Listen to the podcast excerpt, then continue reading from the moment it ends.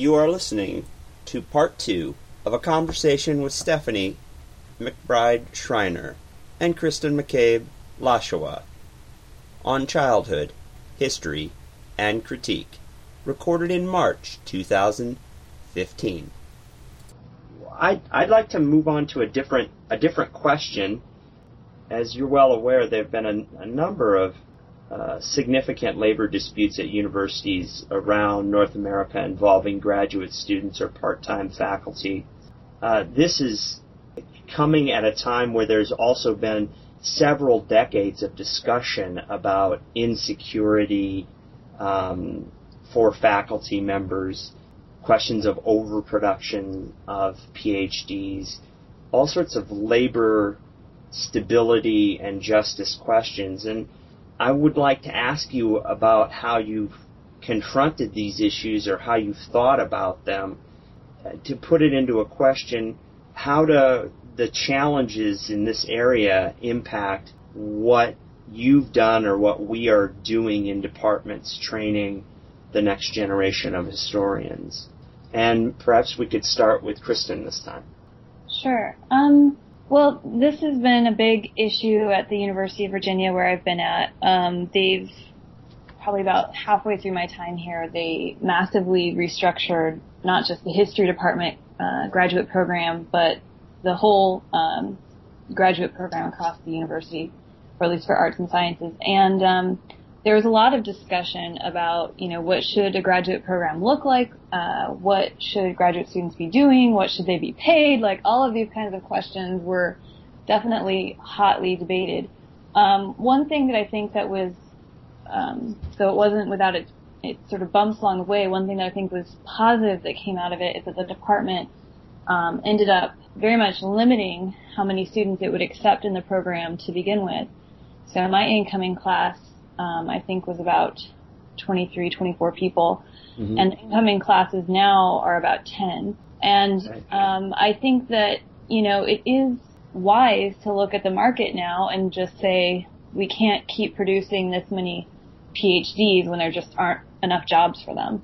And I think it's in some ways a lot kinder to um, limit the intake into graduate programs rather than have someone go, you know, six or seven years through a graduate program only to find they can't have find a job on the other end. So I think that's been helpful. But I think one thing that's kind of harmful and the way that I look at it is probably filtered through my interest in childhood is this idea of graduate school as an apprenticeship. And this idea, I think, kind of is formulated in the way of, well, graduate students do all this work and they don't really get paid very well, but it's okay because they're learning this trade, this profession, and then they'll graduate and go off and, you know, get these jobs and it will be great. And it's like, that's not actually the story that statistically is true for a lot of people. And so I think we do have to ask a lot of hard questions about, you know, what should graduate school look like knowing that, um, that most people aren't going to find that tenure track job at the end of it. And if you take the co- a cohort of people that received their doctorates from 1998 to 2009. The AHA just did a, a study, just published a study about a year ago on this. But if you take that 10-year cohort, the section of those PhDs that uh, stayed in the academy have academic positions.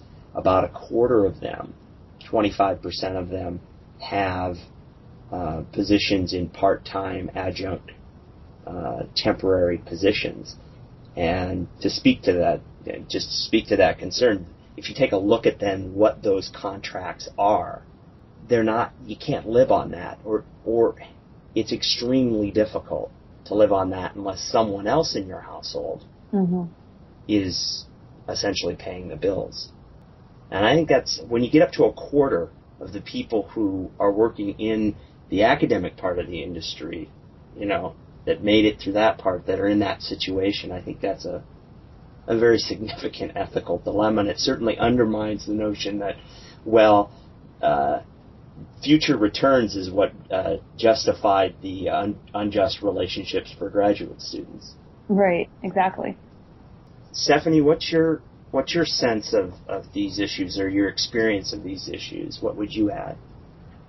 Well, Patrick, I would um, reiterate, I think what Kristen was describing at the University of Virginia is happening around the nation um, in North America. I know um, our graduate degree program, there's been a lot of conversations about limiting um, the number of incoming doctoral students. Yeah. Uh, there's also been an increase, um, at least at Arizona State, of um, graduate certificate programs as well that um, train students to have a particular skill. And I've been fortunate because at Arizona State University, there's a very strong public history program. Mm-hmm. And so when I entered my doctoral studies and actually entered the program, I also entered into a certificate program that I did concurrently, and it was a certificate in scholarly publishing. And my idea of doing that was it was a backup for me. Um, it was a skill that I knew if I had a certificate in scholarly publishing and I did internships in the publishing arena, I would have a backup. And as it turned out, um, I actually really enjoyed working in that field of scholarly publishing, and I ended up deciding not to go down the teaching path. So although I was a grader and a teaching assistant for four years, um, I also took the public history methodology class and participated in a number of contract jobs actually through the public history program where I was doing local public history projects, everything from writing books to museum design and museum interpretive designs, um, working for journals um, through the university. And so I tried to broaden my skill set beyond just the teaching aspect and envision myself working outside academia. And that's the point that I'm at now. Actually, I'm applying, all of the jobs that I'm applying for are outside academia, working at museums, um, for publishers, scholarly publishers. The public history program um, really offered me kind of a safety valve um, initially, but I found out that there really are a lot of jobs outside academia that I that are stimulating and rewarding and interesting to me. So in a sense, that's a, a kind of response that's important in your life, but it's connected to another way that institutions have responded to right. this, this set of problems because they developed public history programs that you could participate in in curriculum to try to prepare you for that area of the of the market. And I think that referring back to the recent uh, AHA study, um, and I'm blanking on the Townsend's one of the authors. There's another author, but um, I think it's a very significant uh, percentage of PhDs work outside of the academy in these kinds of positions. It it might be um, between a quarter and a third, if I'm remembering the percentage. And and just to draw then also on Kristen's point of lowering the the number of of uh, positions in graduate programs, part of that is also very institutionally driven. In Ontario here for a long time, and it's still actually the case, the province would would would fund graduate students so much more than they would undergraduates, multiple times for every uh, undergrad uh, for every graduate students, and master's students being worth less than PhD students. That there was a premium in terms of generating institutional resources on expanding your classes of graduate students as hard, large, large as you could get them, mm-hmm. regardless of whether or not that was merited in terms of the things that were happening in the economy. And that still is going on, but it seems to me that there's been a, a recognition that that creates a problem, and particularly in schools of education, I think that they're getting smaller, which is important if you're engaged in in the area of childhood. Kristen, one of the ways that that Stephanie has you know, confronted the insecurity is is that's inherent in in becoming a historian is is through public history and the world of publishing. How are you doing it? well, yeah. So this was my uh, first year on the job market, and um, so that comes with a lot of anxiety, obviously. Um, I was actually uh, very fortunate to get a tenure track offer. Um, so I I will be going to a, a, small liberal arts college and doing a lot of teaching, which I'm excited about. Um, but before that offer came through, before I knew that there would be an offer, I was thinking about a lot of different options, and um, I was thinking about going into publishing and academic publishing. And so I think I think for a while, and I think it still remains, there's this kind of stigma, you know, that if you don't end up with a job, there's that it's some uh, an academic job, I should say specifically, that it's, that it's it's a kind of failure on your part.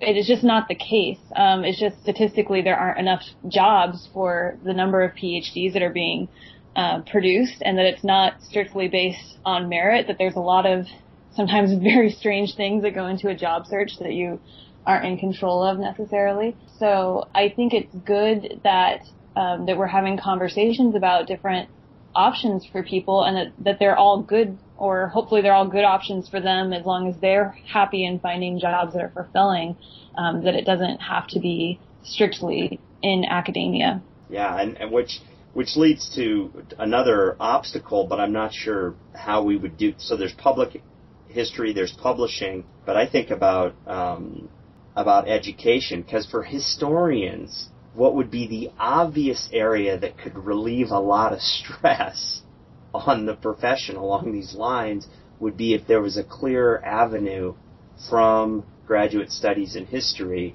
and secondary education in social studies and history. But there yeah. are a lot of barriers along those ways, along the way. Right. So one of the things I was thinking about was teaching um, high school, and then I was, as I was looking into the requirements um, in at least in the state I grew up in, in Washington State, even though I had a PhD or I would have a PhD in history, I would not be qualified to teach high school history yeah. because I wouldn't have a master's in education.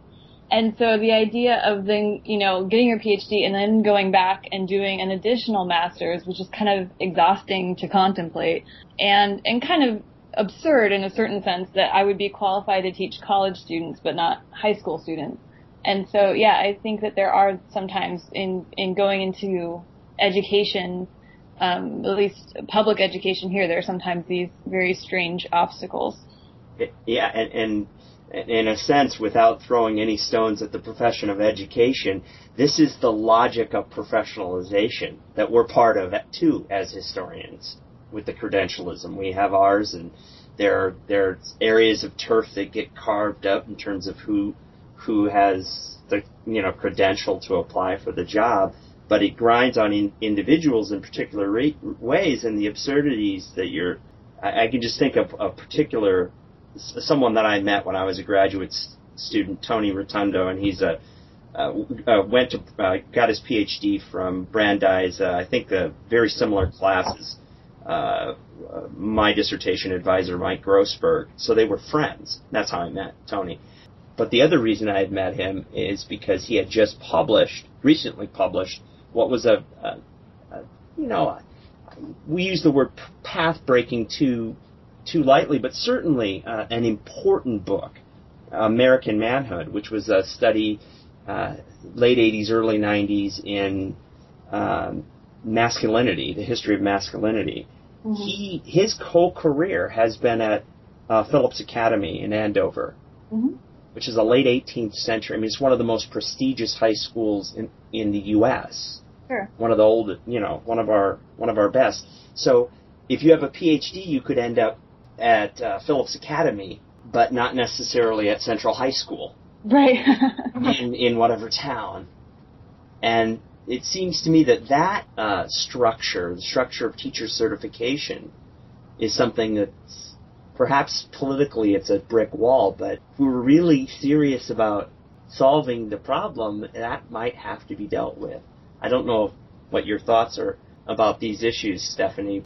Well, you know, it's interesting, Patrick, because as as I was listening to you and Kristen talk about education, I was thinking of all of the opportunities for education, youth education, and teaching history to children in public history organizations. And I'm thinking of museums, Mm-hmm. libraries, and um, certainly looking at museum jobs, um, certainly one important component I feel of a museum is to have youth education programs um, to teach children the history and heritage of a locality or of a personage. Um, this is a that's an exciting opportunity, I think, to um, not only promote the history of childhood um, to the larger community, but also engage children in learning about history. Um, it's, you know, the history of childhood too. I think when I go to a museum or I go to a library, I don't really see a lot about the history of childhood, but I think it's a, a really appropriate place to discuss the history of childhood and to have exhibits um, that are related to the ch- history of childhood. Well, Stephanie and Kristen, thanks so much for being part of this episode of Childhood History and Critique. And Thank you. hopefully we'll see each other down the road. Okay, Yes, good. Kristen, I just want to say good luck on your defense and uh, congratulations on your tenure track job. Oh, thank you very much. I appreciate that. Take care, guys. All right, thanks. Take care. Bye. Thank you. Bye bye. Bye. Bye-bye. You have been listening to part two of a conversation with Stephanie McBride Schreiner and Kristen McCabe Lashawa on childhood, history, and critique, recorded in March 2015.